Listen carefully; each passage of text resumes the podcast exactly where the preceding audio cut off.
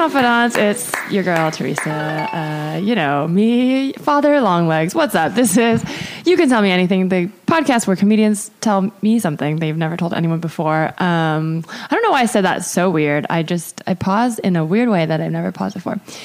Anyways, I'm really excited today because I have a special guest who's about to leave Los Angeles for the bright light city of New York City. That's what they call it, the bright light city. She's so funny. Corie Johnson, what's up? I am leaving. I know. I caught you right before. You caught me. Thank God. It made me feel wanted. It was nice. Well, you've done the Ariana. I sometimes feel guilty asking someone to do too many podcasts, so I try to space it out because I'm like, I want you on my podcast, but you just did the Ariana one that Eli and I host. Honestly, better for everyone else. They can't get enough of me, and that's what the reviews say. So generous. So nice of me. The last time I saw you, I think I was like crying my eyes out. You were crying because you were over hanging out with my roommate Christine, and I came home from work, but I felt bad because I feel like sometimes when I come home and I'm in a rush, I'll like see friends who are here hanging out with Christine or something, and then I'm not all there. Yeah. So then absolutely. But then that time I was trying so hard not to cry that I was like, oh my God, Corie probably thinks I'm so rude. Cause I was just like, hey. You laid down on the ground and cried. Well, first I went to the room cause I was like, oh, I'll just calm down. But then I also don't think you're rude. I understand you're a busy gal, but it made me feel like welcome in your home. Like, if anything, you brought in the inner circle cause I was like, ah. Plus like I do, like I'm so used to everyone just crying. So it was fine. Really? I was like, oh, she's letting her guard down. It felt like an improvement. That was such a weird day too, because it was like I think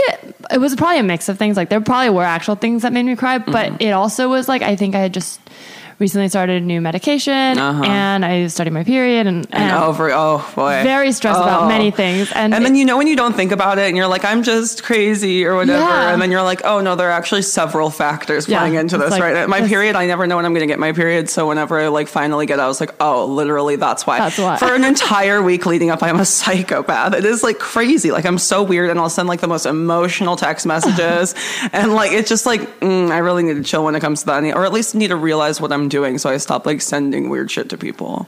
It's weird when you're like, I did this and I felt that, but now I don't. And I recognize that was me, but no, that wasn't me. That also wasn't me. Well, Corie, I like to start with a good confession just because not all confessions are bad, and it's nice to brag about yourself. Is there something good you'd like to confess? Oh, something good? Yeah. Oh, boy. I didn't know that it was supposed to be something good. Well, this is just a little tease. I guess I'm just, I'm moving across the country and it is hard, but I'm proud of myself for doing it in general as a poor person anyway. I don't know. It's just a lot harder than I thought it would be. That's huge. Being an adult is hard and scary. Oh, well, I'm proud of you. I mean, it's super exciting, I think, to know what you want and just be like, it is nice to know what I want, but it's so much scarier to me, for trying to survive that. Everyone's like, are you excited? I'm like, I'm not going to jinx it and say I'm excited. Sure. But then I sound like a pessimistic bitch where I'm like, no, I'm not excited. I'm scared. I sound like neurotic, where I could just be like, I'm excited. But then I feel like I'm lying to myself because I have so much stuff to do, so much shit to do. I have to find a new psychiatrist. I have to find a way to get meds. I have to find healthcare. And that's just one. I have to buy a bed. I need to get a job. I need to start doing mics again. Jesus Christ, I have to start doing open mics again because I was too lazy. But I think you'll like it in New York. It's so much easier to get up. They like my comedy a lot there too, and that's nice. Yeah, and you've been there. And there's that thing about moving when you're in comedy is there is a network that you'll plug into immediately. My mind is blown by how supportive people in New York that I've never met are. Yeah, awesome. Strangers hitting me up, being like, "I'll go look at apartments for you to make sure that they're." I'm like, okay, that's so great. It is so nice. It is nice. I feel like the word excited is hard because it does have all these implications. Yeah. But, so sometimes I say I'm looking forward to it. I'm looking forward to it because it's less. It's less charged. Yeah. It's not so charged with an emotion. There's no emotion, but. There's none. You're literally looking forward at the future. But it is. It's true. You're like, I mean, it'll come, and it's going to happen, and I will be there. I actually, when someone says something and you finally break it down in your head for the first time, looking forward to it, the first time I thought, I'm like, oh, you're literally just looking at it. Well, like it's slightly no, it's good. It makes me feel better about saying things. Yeah, it's like slightly positive, but not. It's like a. It's not like excited is literally such a thing where it makes me feel like stupid saying it because I could like very easily like crash to the ground and have to move home. Am I loud about moving? Yes, every single person I've ever met knows that I'm moving. But am I excited? As it should be. Yeah. You have to announce. I didn't think I was that loud about it, but it turns out every single person who sleeps on your moving. I didn't know that everyone knew. But. I often have the fantasy of moving, but like not telling a single soul, and then just having people be like, "Hey, you want to come to this thing on Friday?" And then be like, "I live in Paris now." I don't have the willpower or the self-control to keep it in. I'm like, everyone needs to know everything. No, please. But that's true. As soon as I'm there, I'll probably post on Instagram and it's like, my cover's blown. Like all the weeks of keeping this like the lid on this is gone. You're just as soon as I'm there, and they'll be like, "Did you move?" Yeah. So true. You had a tweet that made me really laugh that I want to share, if I can. Yeah, because it made me laugh out loud, and also it's about therapy. You said, my therapist just referred to her therapist as my grand therapist, trying to process. I was like so shocked because like, okay, a friend of mine and I have the same therapist. And when she texted me the grand therapist thing, I like texted my friend. I was like, does Megan ever refer to her therapist as your grand therapist? She was like, all the time. Really? Like, that's so weird. I never heard that. So that was my follow-up is that this is... But also, because I saw that you text your... therapist, yeah. Okay. I mean, it's the same person that you have. Yes. Oh, gotcha. That makes sense. My friend and I have the same, I thought you were like, this is another therapist. Oh, no. This. Same therapist, which is already strange. You know what I mean? So you guys have a close text relationship. That's kind of nice. Is it? Like, do you? No, it's very nice. And it's a very like... It's a very laid-back therapy situation that I got into because my friend was like, you need to go to therapy. And I was like, you're right. And so she got me the same therapist as her. And it's very like, it's just I'm lucky to have a laid-back situation instead of it being like all so deeply professional and cold-seeming. Like, what do you mean by, because I feel like there's so many different types. I understand how this could seem like unethical.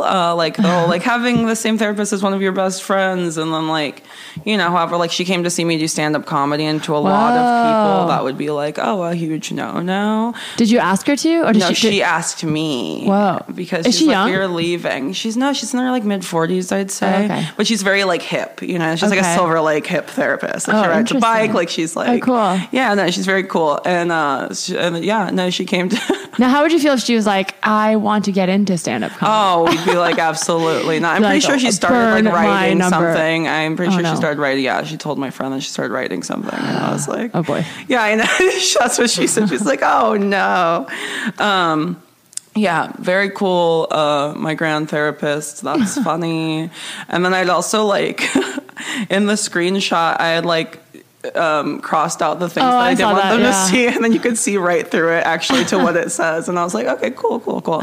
And then it said like sobriety support. I don't care saying it, but I just didn't want all of Twitter to know, but I told them anyway. Sure. Like, well, it wasn't the point of the at all. You needed to cut out the fat of it, yeah. And then I got like 12 DMs about like I got your back. I'm like, aww. Oh Jesus fucking Christ! Like it's very nice, but okay, very nice. Thank you for sharing my tweet, my viral tweet. Yeah. When I think I saw it early on, and it's crazy. That's a lot it's gone viral. But it's fun. It's relatable because I also always read your tweets in your voice. Oh, that's so nice. You really write the same way you do. Yeah, isn't it weird? Which I love. Oh, Thank you so much. Oh, that means so much to me that you noticed my tweet and that you read it in my voice. You know who I do that with? Blair Socky. It's hard not to. I know that no one understands what I'm saying, but how to say it. Well, yeah, because the podcast is sort of inspired by therapy. So you obviously go, you said it's kind of a new thing. So I've been going for since I was like a kid. Like, gotcha. Like a small child, but I've just had different therapists, and I didn't have one here for a while. I haven't had one until a couple of months ago, because I was like deeply going through something, you know. And it's like, and your friends are like, your friends are like, I'll figure it out because this isn't good. Which is nice that I have people that will be like, I'm forcing you into therapy instead of like. You know, they're like, I'm tired of they're like, imagine how tired they are. Well, I mean, they like hold me in the fetal position. They're sick of it. Do you when you go to therapy, do you like do they give you like or does she give you like tools or homework where you have to go out and do it, or it's more just like kind of letting loose and just talking? It depends, because sometimes I'll have like a goal of something I need should be doing that week, because it's very hard for me to do things in general. I'm very like analysis paralysis based, where I'm just like constantly thinking about things and not doing them, which it's I like not the alliteration of that, analysis paralysis. Thanks. It is fun to say, isn't it? And God, what was I just saying? Yeah, I get tasks or goals. Yeah, goals. Yeah, and so sometimes she'll be like, "You should do this," or like, "You should go to an AA meeting and try this." I'm like, whatever. But most of the time it's just me like fucking losing my mind in there, just crying. A lot of it's just like a crying thing. I have such a hard time crying in therapy, really? Which is where I should be crying. Yeah, but that's hard. Like your brain would, your brain would be like, nope, not here. Because then I'm looking into someone's eyes and I'm like, and then she stops me. So bad. I know. Like, I don't want to do it. You're like, and it's not going to happen. I will start crying randomly and she'll be like, stop, where is that coming from? And I was like, I don't want to talk about, because sometimes, you know, when you're like literally embarrassed to talk about something, because feelings are like dead ass embarrassing. Yeah. Feelings are so embarrassing, where I'm just like, I don't want to personally feel that, so I'm not going to say it out loud, even though it's something I should probably confront. And then you say it, you start crying. You're like, I don't even want to get into it. Do you feel that way about writing? Like writing down your feelings is embarrassing too, or just speaking it? Yes. I also feel like... I got a laptop and I haven't had one in a long time. Like the other day I was like, now I write poetry, and I like wrote poetry. Yeah. That's how you know it's time to get help, is when you're writing like poetry. A bunch of haikus. It was like fucked up, and they were so emotion based that, but they were like naturally funny, because I don't think I can write anything without naturally being goofy. It's just how I speak. Yourself. Exactly. I'm sure they were good, but there's something about that's like hilarious. Like I could never show anyone because I'd be so embarrassed. Also the feelings attached to it make me want to vomit. Wait, you be a little closer to your mic. Sorry. No, okay. Yeah, but when it comes to that, my writing, I feel like because I like try to, because I have a really good memory, so I'm trying to write down all the stuff I've ever done in my life before I forget it. Yeah. Oh my God, I have that same compulsion, because I will forget. I think of random memories sometimes, like, oh, I remember walking down this street at this, and I'm like, I have to write this down, because what if this memory goes away? Like, literally, I know I'm not going to have great memory as I get older. I've never done anything to preserve my memory, and... it's like when I write it down, it sounds fake, like, because I had a really weird like childhood or whatever. I will say it is like factually weird. I don't just think it's weird, it's just very non-conventional. And so when I like tried to write down, like, oh, that literally could never write a short story. Everything sounds fucking fake. Like I'm making it up. It's so weird. If you are comfortable sharing, what way? Like, oh, like, okay. Like I was writing about, like growing up, because I grew up on Kauai, which is already strange. And then there's a lot of chickens there. There's so many chickens there. My mom would like leave the back door open. They'd like come in our house, and we'd have to chase them out. It was such a stupid thing. But my mom would like let random people live at our house, like, for whatever in exchange. And they were the weirdest fucking people. Like this guy, his name was literally Nightheart. He's like a 70-year-old man who claimed to be like from a cave in England. Are caves in England? I'm so confused. And he painted a giant mural on our wall in our house of a mermaid. What? Yeah, it was very strange. And another woman named Vicky lived in our backyard, who claimed to be a witch, obviously, which is normal now. Was your mom a witch or into that stuff? No, my mom was just addicted to meth. And it was just, same shit.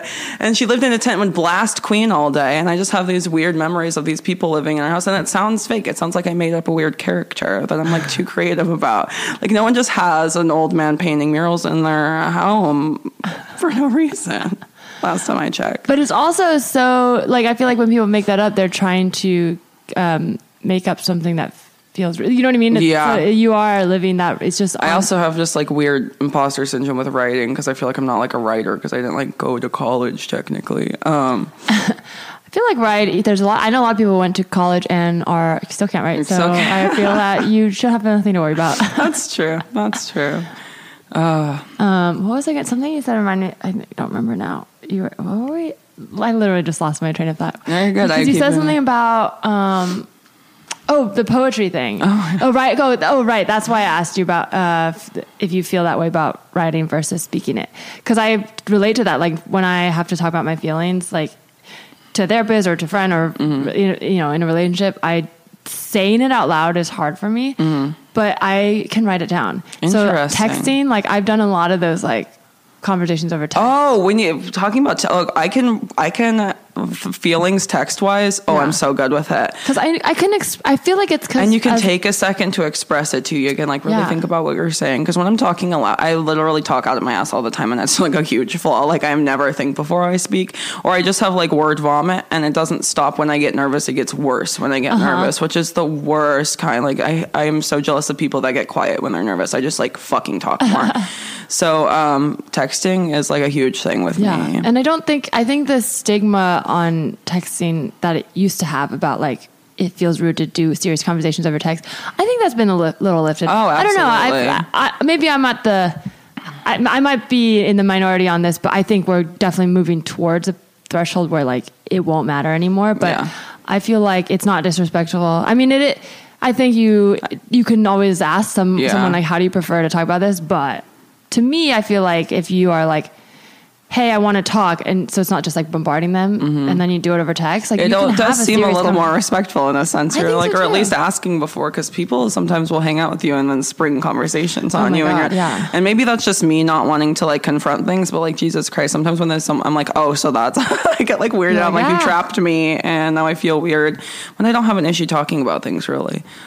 I like to also write stuff down because then I can go back and look at it, but I will sometimes judge myself. Like I'll look at, because I write down my feelings a lot. Like I have what I'm talking about, but I write it down all the time, and I used to keep it, I hate the word diary, but that's what it was. That's what it is. Journal? I don't know. Journal sounds less immature. Immature, yeah, definitely. But they're the same thing, except maybe one is leather bound and one's not. Did you ever have those password journals where you talk into it as a child? No. I had one that you decorate, and then they had a little key, and I locked it. But then I found out that the key was just like a very generic key that anything could pick. Oh my God. And I was devastated. Because I tried another key, and I was like, it also works. Oh, that's fucked up. So anyone could open it. Yeah. Yeah, I'm sure my parents... no other child would be smart enough to try different key strings, so that's crazy. I read somewhere, I think this is on Reddit, that...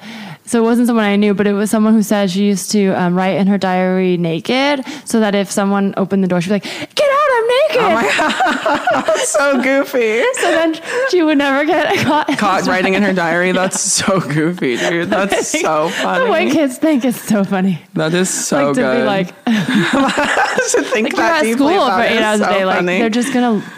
read your diary when you're at school. Like there's no way to stop it. That's true. I didn't have a diary until I was like 17, and then now I have this diary and like I go back and look at it, and I'm like, wow, I was so unmedicated and so tragic.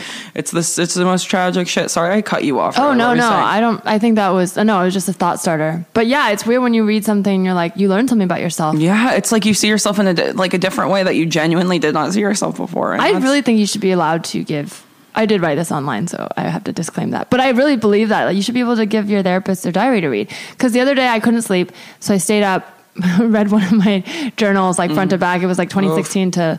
it tapered out like in 2018, 2019. But it basically like tracked my last relationship, like all the points of it without me realizing. Like I didn't realize I was only really writing in it around certain moments. But when I read it front to back, I was like, oh. Because there were like entries from like 2016 that were like, well, this is over, and like what a painful experience, but now I'm ready to move on, and I treated it like, now I'm ready for my next thing, can't wait, and then like 2 months later I'd be like, and this is why everything's gonna be better this time.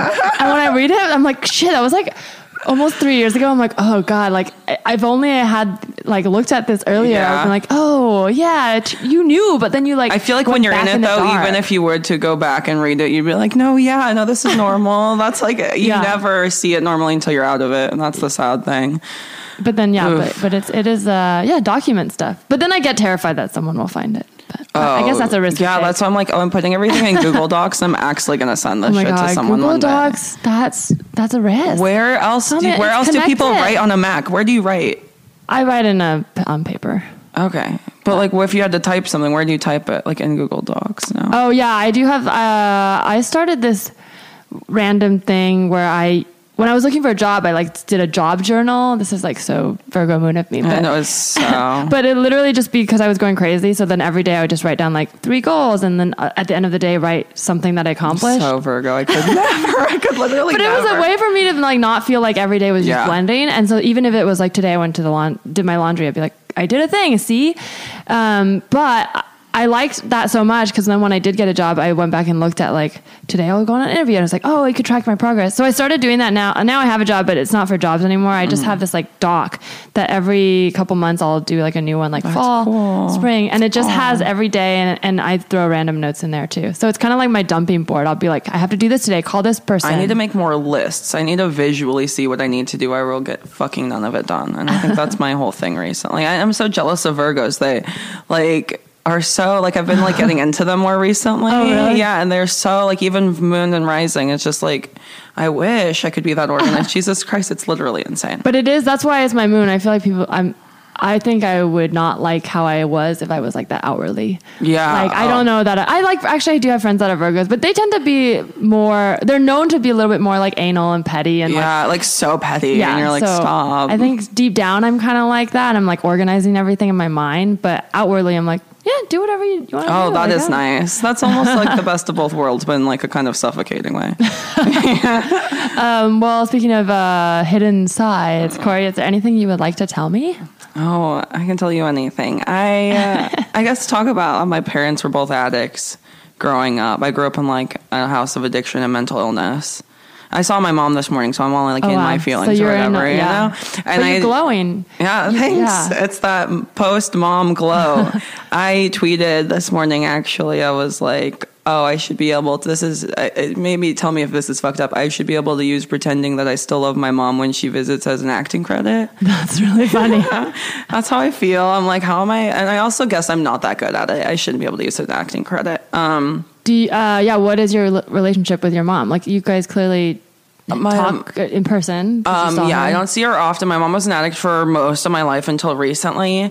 And then, you know, when people do that thing where they get sober and they act like nothing bad has ever happened ever. And like, and you just have like these layers of resentment that you cannot get over. Did she do her apology steps? Oh, of course she did. You know that she did. And then they also forced me to go to her like rehab graduation. And I was like, I don't know if I should go. I might be like really weird. I might have like a literal trauma response, you know? Yeah. They're like, no, you'll regret not going. I was like, I'm not sure about that. And then I went and I fucking flipped out, and they were like, "Oh, why are you flipping out?" I was like, "I literally told you I was gonna flip out." Yeah, that's hard too because a mother relationship is so different from every other relationship. Yeah. Like, you can make amends to like friends or like, you know, exes you've wronged, but like to make amends for a child it's so different. Like, I'm sure so there's much more layered. Yeah, I'm like sure she's so used to getting the like positive support of like getting sober, which is a great thing to do. But then to be like, and now with 5 minutes of your time, I will apologize and undo all the. And you're like, no, it doesn't work like that. It literally makes me so much more mad. I don't like that step in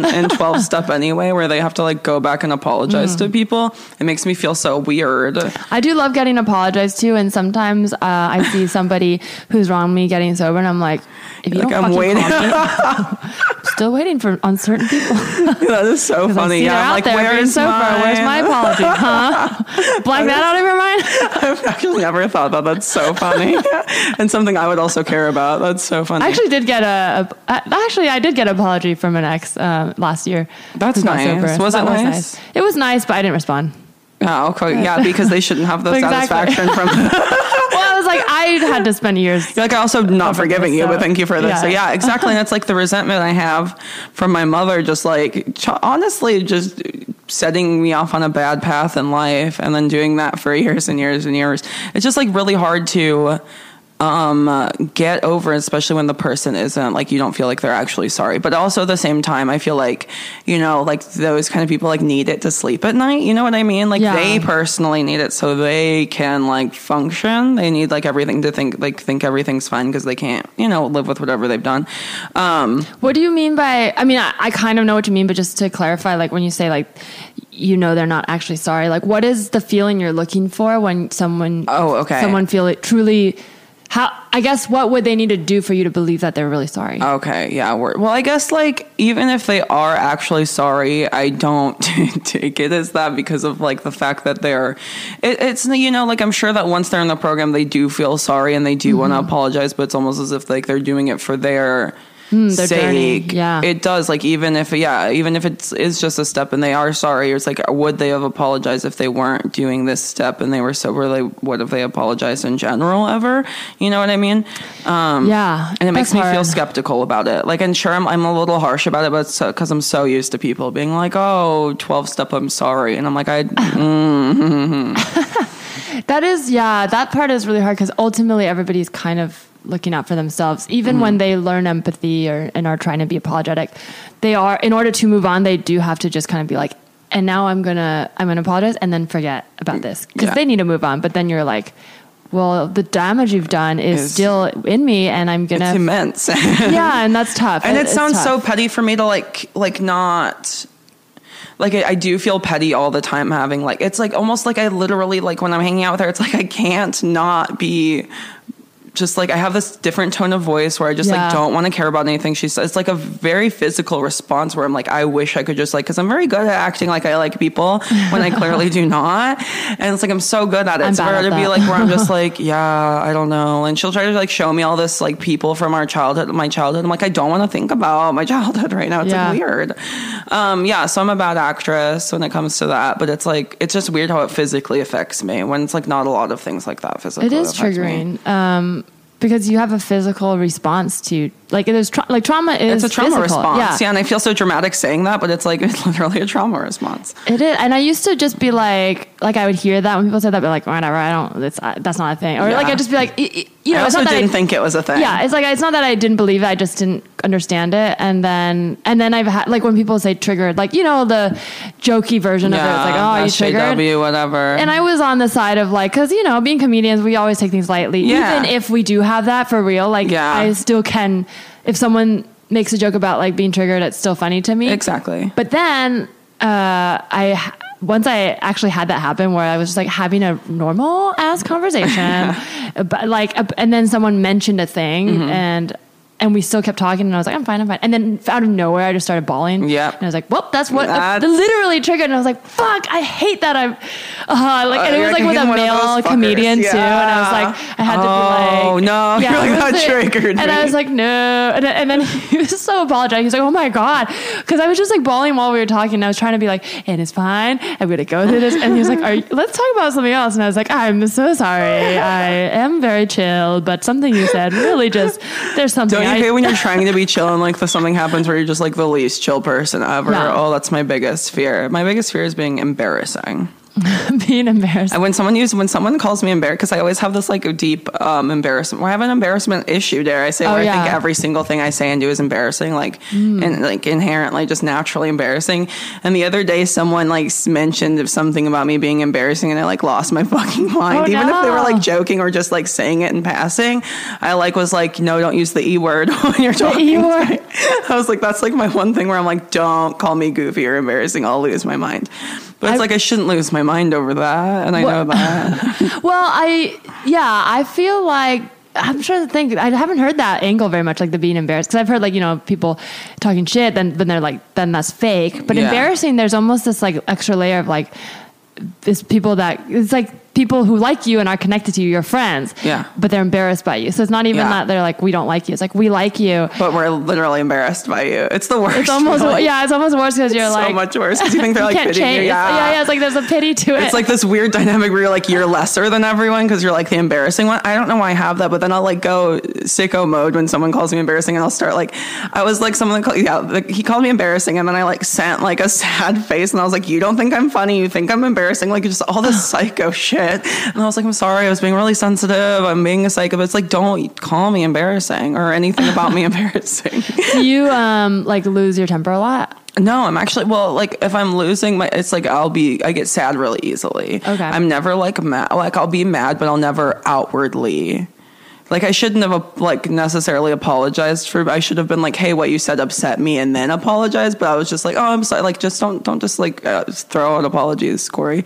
I should have been like, "What you said embarrassed and it made me upset," and then I didn't. And that's kind of empowering to. I feel like I hear people say they do this. I'm not as good at doing this, but I want to be. Just like being able to say, that hurt my feelings. Oh, I'm so bad. It was the first time I ever. It's hard because it seems, I mean, like, blah, blah, blah. Be like, that's bad or whatever. But it's not. It's actually like, If you don't ask, you don't get what you want. Yeah, absolutely. And if your friends care about you, they might razz you a bit or roast you, but then ultimately they will hear it. Like if they care, absolutely. They'll be like, okay, even I won't if it's do that. Fucking stupid, even though it's fucking dumb.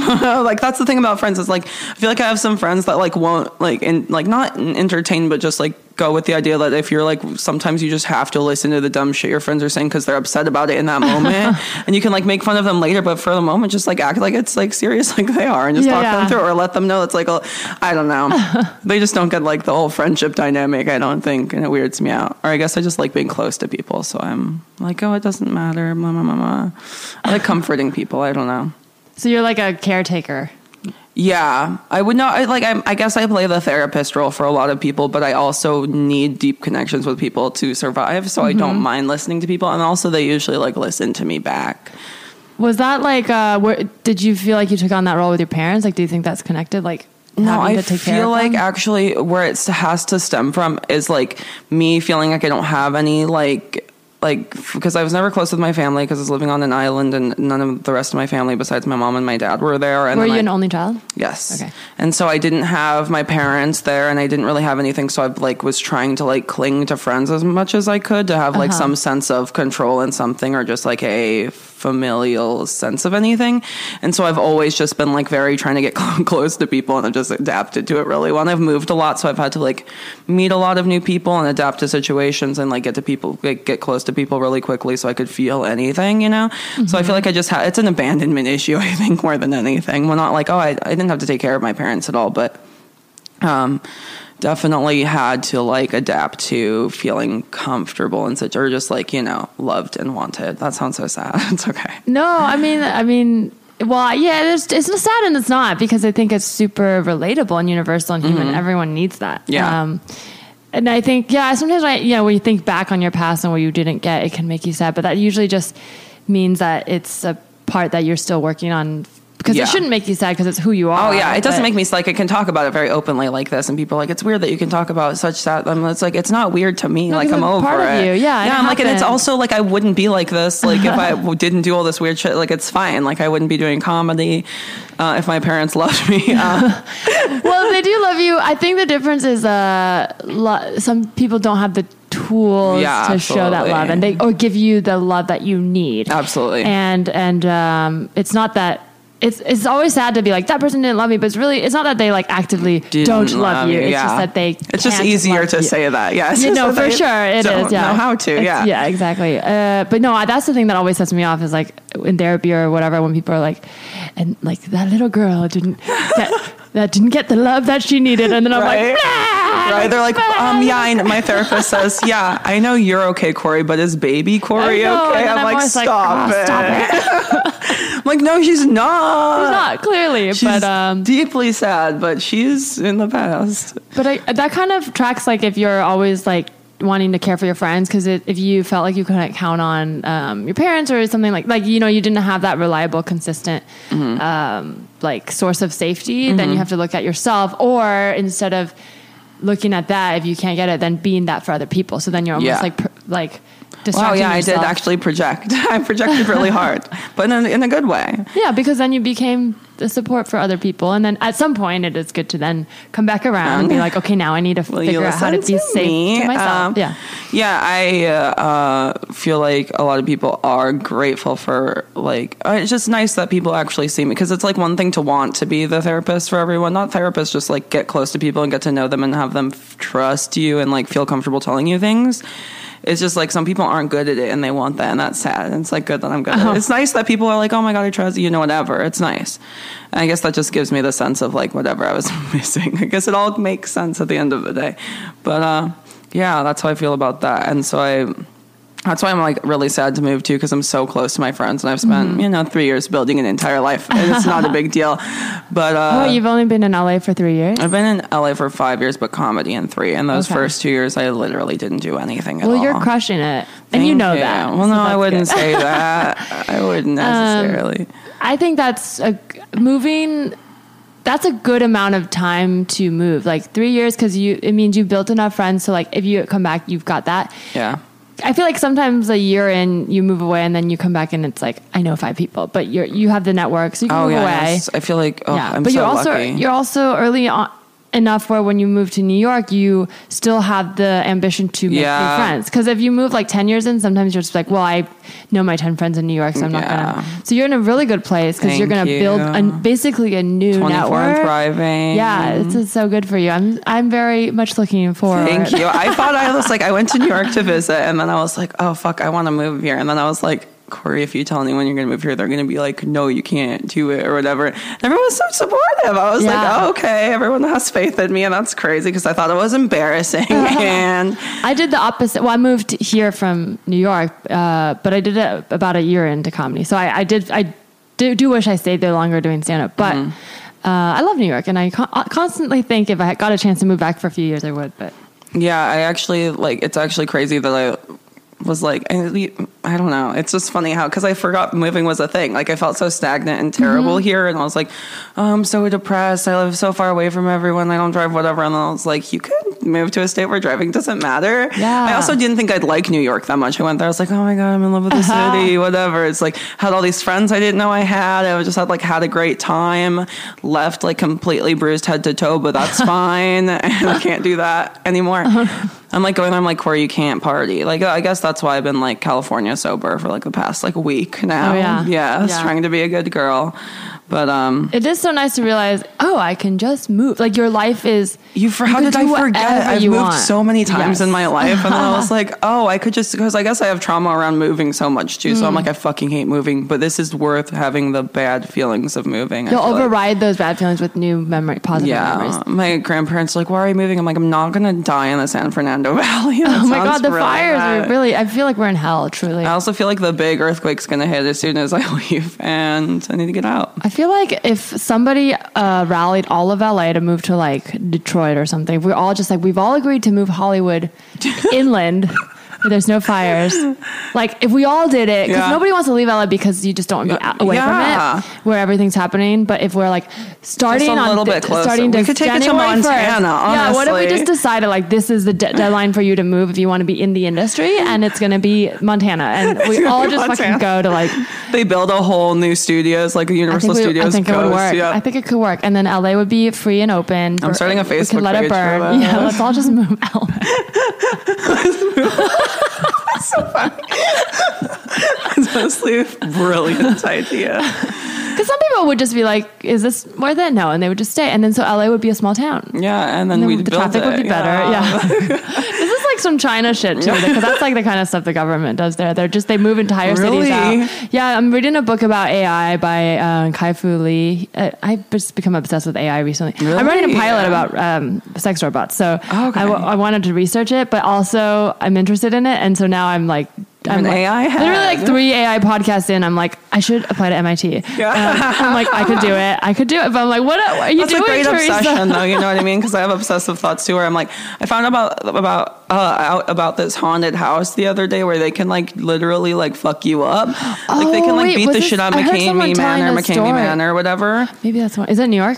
No, this was in San Diego and they just moved it to Tennessee. And they like watch videos. They have videos of people doing it. And it's like 6 hours long to go through the entire thing. And they like beat the shit up. There's like one, they like remove someone's tooth without Novocaine. Wait, like they like what? Literally. No. And the agreement pages, like the waivers, it's like 26 pages long. And like I was obviously read the entire thing where they were like, participant understands that they may be buried 12 feet underground. Wait, and may like, what? No, like, yeah, you have to look this up later. It's crazy. It's called McKamey Manor. That's wild. Wait, how is that? Do exactly.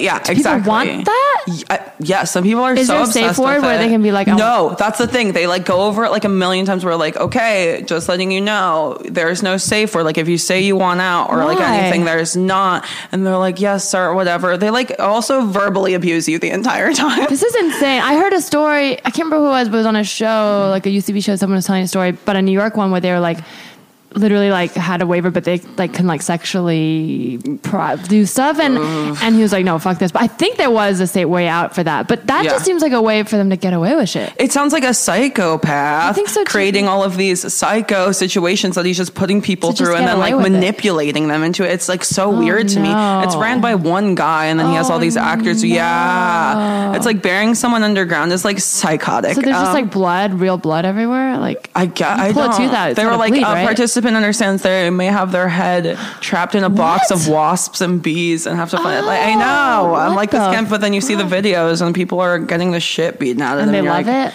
They are obsessed. It's like strange. Like, yeah, I won't go as far as saying I could get behind the whole like beating you up thing, but like the tooth thing and like burying you underground thing is like, it's like they may get debris in their lungs and die. And it's like, if they don't hold their breath at proper times, I remember them saying that. That's like, wild. Oh, there are proper times to undig yourself from underground.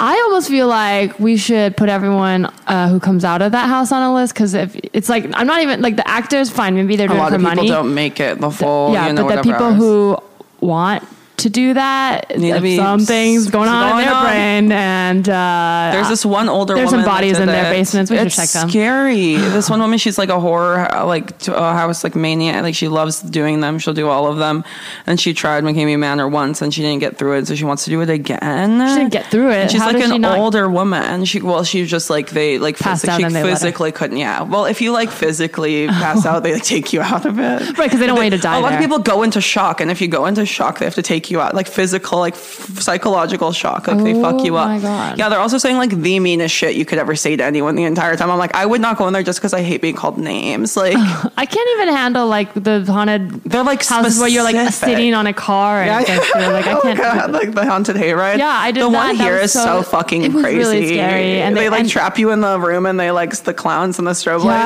and they play wow. So and they run at you, but then they like they can't. You know, they can't touch you. Yeah, but you think they're. It's absolutely scary. Going to. Yeah, but they like almost do, you know? And it's like, and where there's strobe lights going, it's like you don't know what's going on. The more scared you act, the more they come up to you, and they like definitely target. That's like, why girls. I like try to like. Yeah. And so I try to like be like, it's fine. But like if you close your eyes, they'll come. So I'm like any sign that I'm like scared. Yeah, I just like try to act composed even though I'm so scared. Yeah, the haunted hayride is next level here. It's also like 7 million miles long. You're like, who built this? Yeah.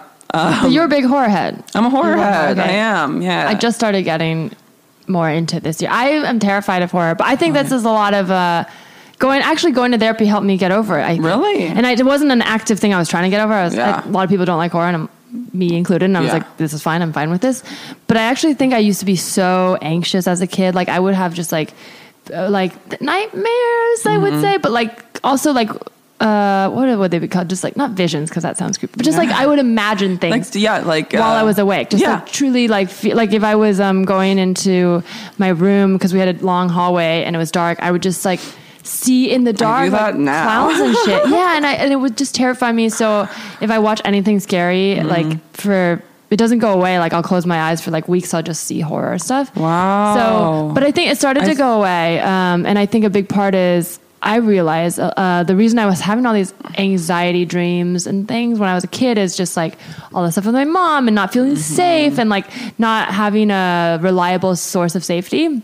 So it's constantly like my fear senses we're like literally giving you visuals. Yeah, and I didn't get that as a kid, obviously, but I think having gone through therapy and processing like how to make myself feel safe and how to like process, you know, that feeling and growing up with that sort of unstable environment, I think indirectly also now can watch horror. And so I think that's like a cool thing. I enjoy the stories in horror. It just sometimes scares me so much. Oh, well, it's terrifying. Well, like I feel like because like since I was like 4, I've like loved the Saw movies. Like I loved the Saw movies so much. Really? I'd watch them all. I'd make my dad 4? Take me to, and my dad naturally would take me to the movies to see it, which is psycho.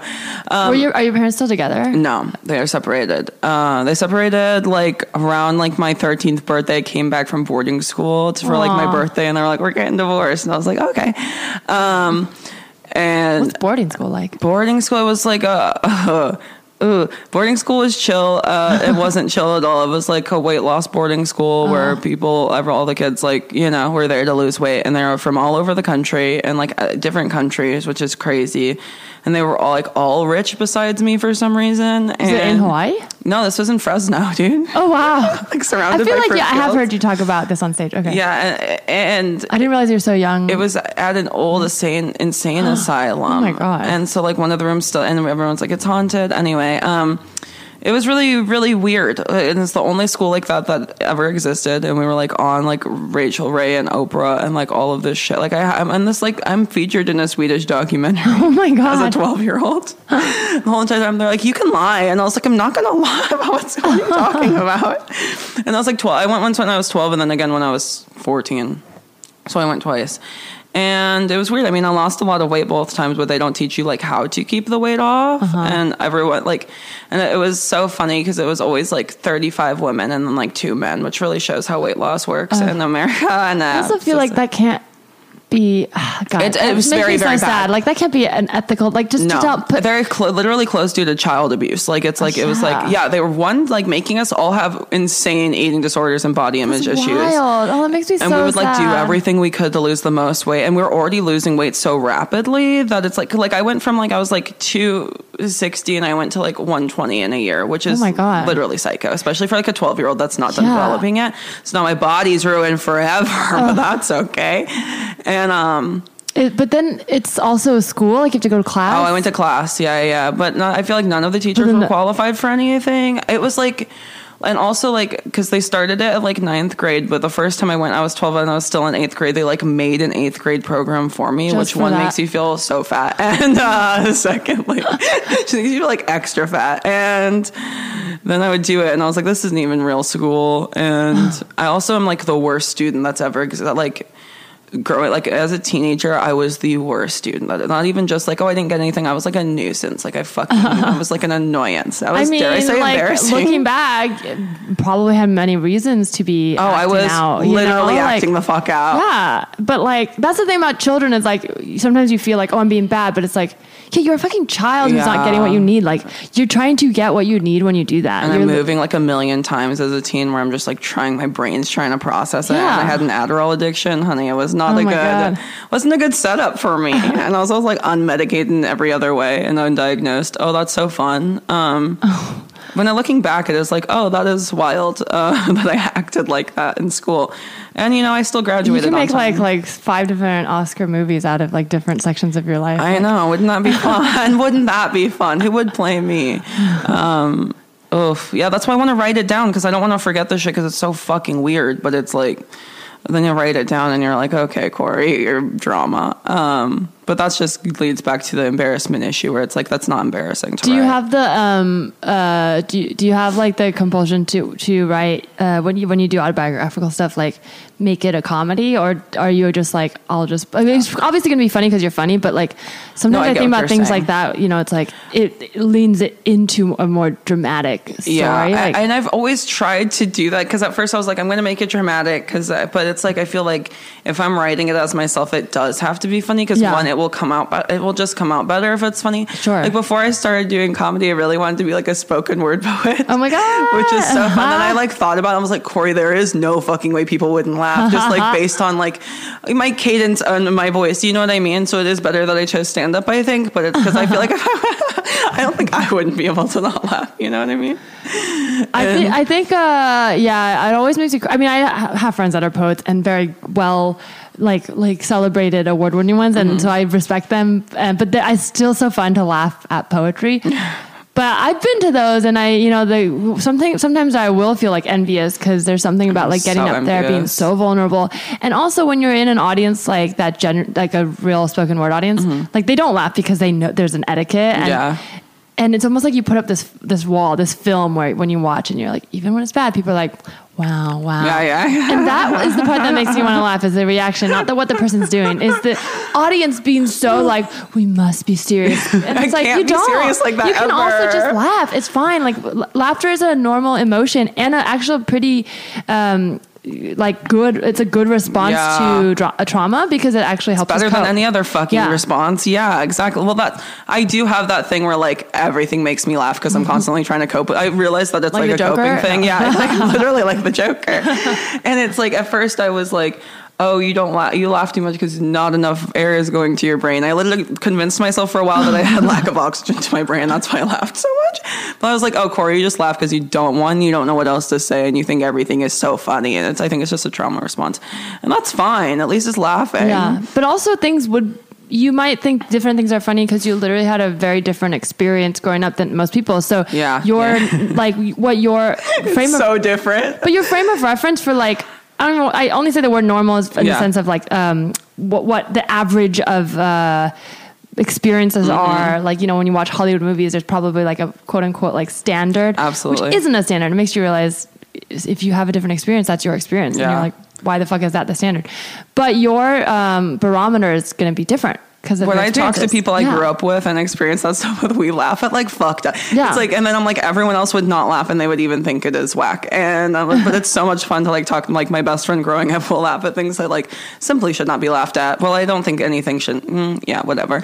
But I shared that. If it's funny to you, it's funny because of your experience. So funny, and then also like no one should put anybody down for what they think is funny unless it's actually problematic, I think. Yeah, unless you're hurting someone. Yeah, unless it's actually genuinely problematic and are like, you know, harming themselves or others or whatever. Yeah. I had sent that joke about the acting thing to one of my friends that I knew would not land with because his mom loves him so deeply. And I was like, I know this isn't going to land, but I had to throw it out. And he would like send me like a laughing emoji, but then also a crying emoji. And I was like, see, I knew you wouldn't get it. And you're just saying it's funny because you have to. That's the structure of the joke. He understands where I'm coming from, but he's like, viscerally. That is tragic. Yeah. That's funny. That's, I mean, on a very basic level, I think of that with accents, like why people laugh at accents. And it's like, we're not even talking about like racist accents. I'm just saying in general, like if you meet someone with a new accent you've never heard, like your brain is going to be like, that's kind of funny. Like it's not like, ah, ha, ha, I'm laughing at you, but it's like, something about this is silly. Yeah. And it's silly because it's different. But in their mind, like, everybody they know speaks like that, and so that is there's no way that, they'll never see it as funny. Exactly. Like I'll never think of an American accent as funny, or really Chinese accents. Like to me, I understand why people laugh because it sounds different. I hear the difference, but it's never going to sound funny on a visceral level. Exactly. To me. Yeah. But I get why people think it's funny, and I think that's the same with most sense of humor. It's like if you have a different experience, you just. There's just no objective funny. Simply will not understand it. When people talk about like Hannah Gadsby or whatever, people being like, this isn't funny, this is. I'm like, some people think it's funny, some people don't. And that's just the truth. And there is no... like there's no be all end all to what's funny. It's the experience that you have. Sometimes I would get annoyed with people until recently when they didn't like say the right thing back to me when I would like to share my emotions, you know? Uh-huh. And it's always people that have never experienced anything I've experienced, like don't know what to say, but because they haven't gone through, like, it's like, there's no reason to be mad at them. I guess I'm mad at the situation that no one's understanding me because I'd be like, why didn't you just say this? And it's like... oh, literally because you don't know what to say because you've never experienced anything about it. And why would you know what to say back? You know what I mean? If anything, it would be weird if they knew what to say back.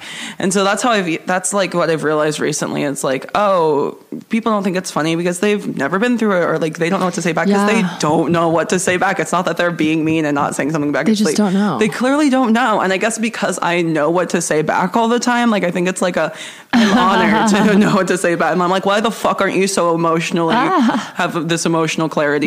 You emotionally destroyed. Yeah, I'm like, no, I had that with there's like a joke I've been trying out on stage, and I still haven't quite figured it out. But I'm talking about like getting older and blah blah, and like how you get to a certain age and you don't. Like when I was younger, I thought about dying young. You know, everyone has, I'm sure. Yeah. And you get to a certain age and you're like, I can't die young anymore. So now I kind of want to see it through because I either want to like die really young or... You're like, I'm not going to die in a middle age. Yeah, so then I might as well just like die the oldest out of my... Or something, you know. The oldest I could possibly die. Yeah. It's extremes with me. But I like part of it, I talk about how like if you're a teenager, you... this isn't the joke part. I feel like this is a notion people have said before. But with your teenager, it's always sad, right? Like because you're dying on potential. But that part I can always feel the audience tense up because it's like we're talking about teen suicide and losing kids and death in general. It's sad.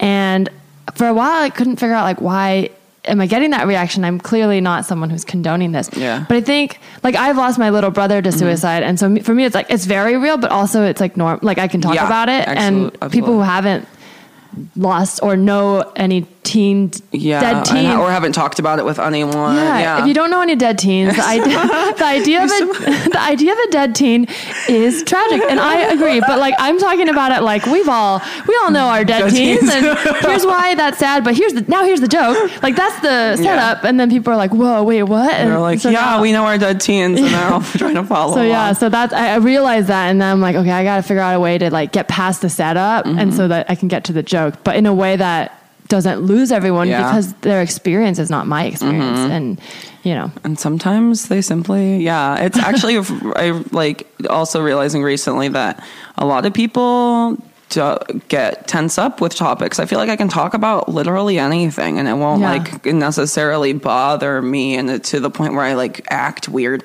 I feel like it's only weird if you make it weird, because they're all such real topics. But that's the thing, people act like they can't talk about serious things, like as if they don't exist, as if it's like, if we don't talk about this thing, then it won't never affect my life. And it also would help so many people to talk about it more in so many ways that it's like, okay, what are we doing? And it's like not, I feel like it's like weird, like it's like good etiquette to not talk about these things or whatever. When I think it's like really, it's always been everyone's supposed to hold things in all the time or whatever. But it's like, I like talking about things. Yeah. Well, it's a type of privilege. I mean, for sure. Like the privilege of not having to think about trauma or tragedy because it hasn't happened to you. And in the same way, like that, like I have a lot of privilege too. Like police brutality is something that, you know, I am an ally of Black Lives Matter, but I don't have that experience, right? I don't know what it's like to be Black in America. But, and as, you know, someone in LA, I'm very aware of it, and I try to like be an ally, but there's people who live in like all white communities who just are like, we're not gonna be bothered and we don't think about it and don't have to. And don't have to. Yeah, that's the thing is. Yeah, because if you can just decide not to think about it, that is a privilege. It is absolutely a privilege. But anyways, I thank you so much for sharing all this. I feel like we went through a lot. We did go through a lot. Was there anything about your parents that you feel like we didn't address that? I mean, not really. You want to tell us? I mean, we're all just trying to make it through the day. And sometimes. It seems like it really, as tragic as, you know, it was that you had to go through that. It seems like you are very funny and smart and, you know, came out on as a very self-aware, awesome person. Yeah. And so that's like, ATC speaks a lot to your character. Yeah. Thank you. Crushing it. Well, I want to end with a quick game. Oh, you want to play a game? Okay. Yeah. I love games. Well, this game, okay. I wrote this game for you. I couldn't think of a title. I have 3 titles. I'm just going to pick one. Okay. Let's call it All Sides Considered. Oh, okay, because you're Libra. I am. And you just had a birthday. So this is a Libra-inspired game. Oh, you know, that's so cute. Because Libras, if you guys don't follow astrology, Libras always have a packed social calendar, which you do, and a hard time deciding what to get at restaurants. Yes. Actually, I've never eaten with you, so I don't know if that's true. No, it's true. It took me 7 million years to decide even where to eat. Uh-huh. But you like to have balance in your life, basically, right? Mm-hmm. So you can kind of see all sides of arguments. You know, you probably have friends who have different That's my biggest views. Flaws. Oh, no, I actually see where everyone's coming from. Right. And then everyone's mad. Everyone's fucking, they're like, you're betraying me. I'm like, no, I actually just see what they're saying. So this game is based on that, sort of how Libras can see the strengths of all sides and make common connections. So it's very, very simple. I'm just going to list 3 things. I kind of pick things through current events and news topics. Okay. So hopefully they're all things you recognize. Hopefully I know what I'm talking about. They're seemingly unrelated, and you just have to draw the connection. I'll give you an example. So for example, Beyonce, My Favorite Murder, and Christmas.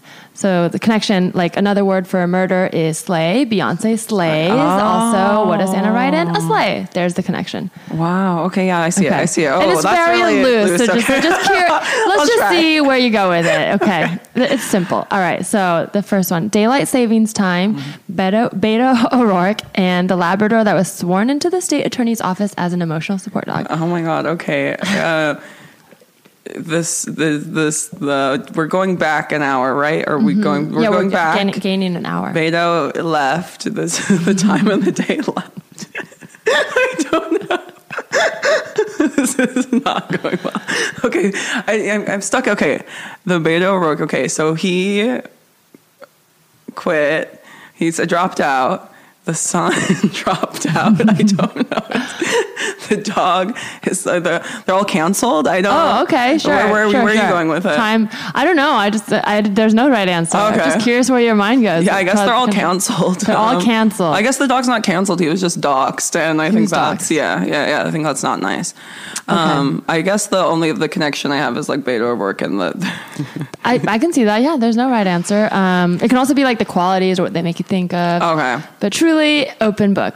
Just, yeah, you did great. Okay, This one. California wildfires, The Joker, and David Letterman's apology. Okay, well, I don't know about David Letterman's apology. He just, like, apologized. Well, like, there was, you know how the people came out and complained about sexism and stuff like that? He recently came out with an article apologizing. Okay, very kind. And what were the other two? The Joker. And wildfires. Ooh, this is like, yeah, I can connect things, but also plays into the indecisiveness of being a leader. I'm like, yeah, well, there's five. Okay, God, I want to know your train of thought on these. Jesus Christ, the fires are.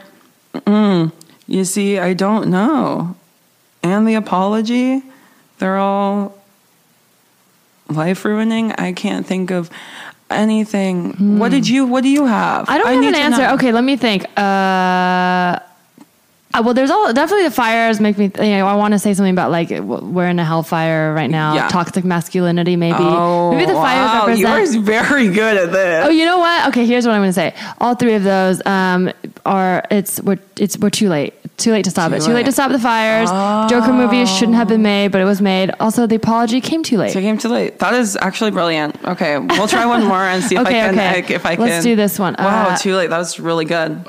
Okay, let me do this one. Okay, so Vulture's comics to watch list. Lori Laughlin and anti-vaxxers. Oh my god. Okay. I don't have an answer by the way, so don't feel like you have to say the right thing. No, I know. I'm thinking. It's just kind of fun. It is fun. Lori Laughlin, she is convicted. Anti-vaxxers, they're all... that would be me. They're all right. No. Yeah, no. Correct. And this is what this podcast is about. Today we're talking about measles. Anti-vaxxers. Oh, gosh. That's funny. Oh my gosh! See, this is the worst game. I might have one for this. Let's hear. No, but I want to hear yours. I don't. Because like when I could say so many things, but then the comics come into play, and I'm like, I sound mean. You know what I mean? They're all. What do you have to say? I really am not lost here. Okay. So here's what. But then you said the mean thing. I'm like, is this mean? I don't think so. But so I feel like anti-vaxxers are a little bit delusional. I was going to call them I think that's the connection because it's not the comics that are delusional. Yeah. I would say the writers of that list are delusional in that most of them are thriving already, successful, it's working comedians. Or it should be a list called work. I mean, they're all great. This is not to throw shade at all, but it's always funny when it's like working comedians. You should know. Yeah, working comedians that everyone already knows about in the industry. Yeah. Who are all great. Check them out. We're all so good. Literally all good. I got Libra in my chart too, okay? The diplomat in me is like, they're all great. But just so you know, yeah, exactly. Fair. Well, thank you for playing that game. Thank you for having me on the pod. This is fun. Where can people find you? You can find me on Twitter at Corie T. Johnson. T stands for Taylor, if you're wondering. And on Instagram at uncoriedinated. I need to change that. Corie, Corie, Dinated. Thank you. And in New York. So if you live in New York, come to New York. Go watch Corie live in New York for me. Well, we got listeners in New York. I know. At first I said come to New York, though. So there's people there. Thank you for having me on the podcast. This was nice. And I got to talk about things that I actually care about. Oh, good. You can follow this podcast at Tell Me Anything Pod. Follow me at Larissa T on Twitter and Instagram. And if you want to join the Confidant newsletter, paypal.me/YouCanTellMeAnything, $5 before the 5th of the month to get on next month's newsletter. Goodbye.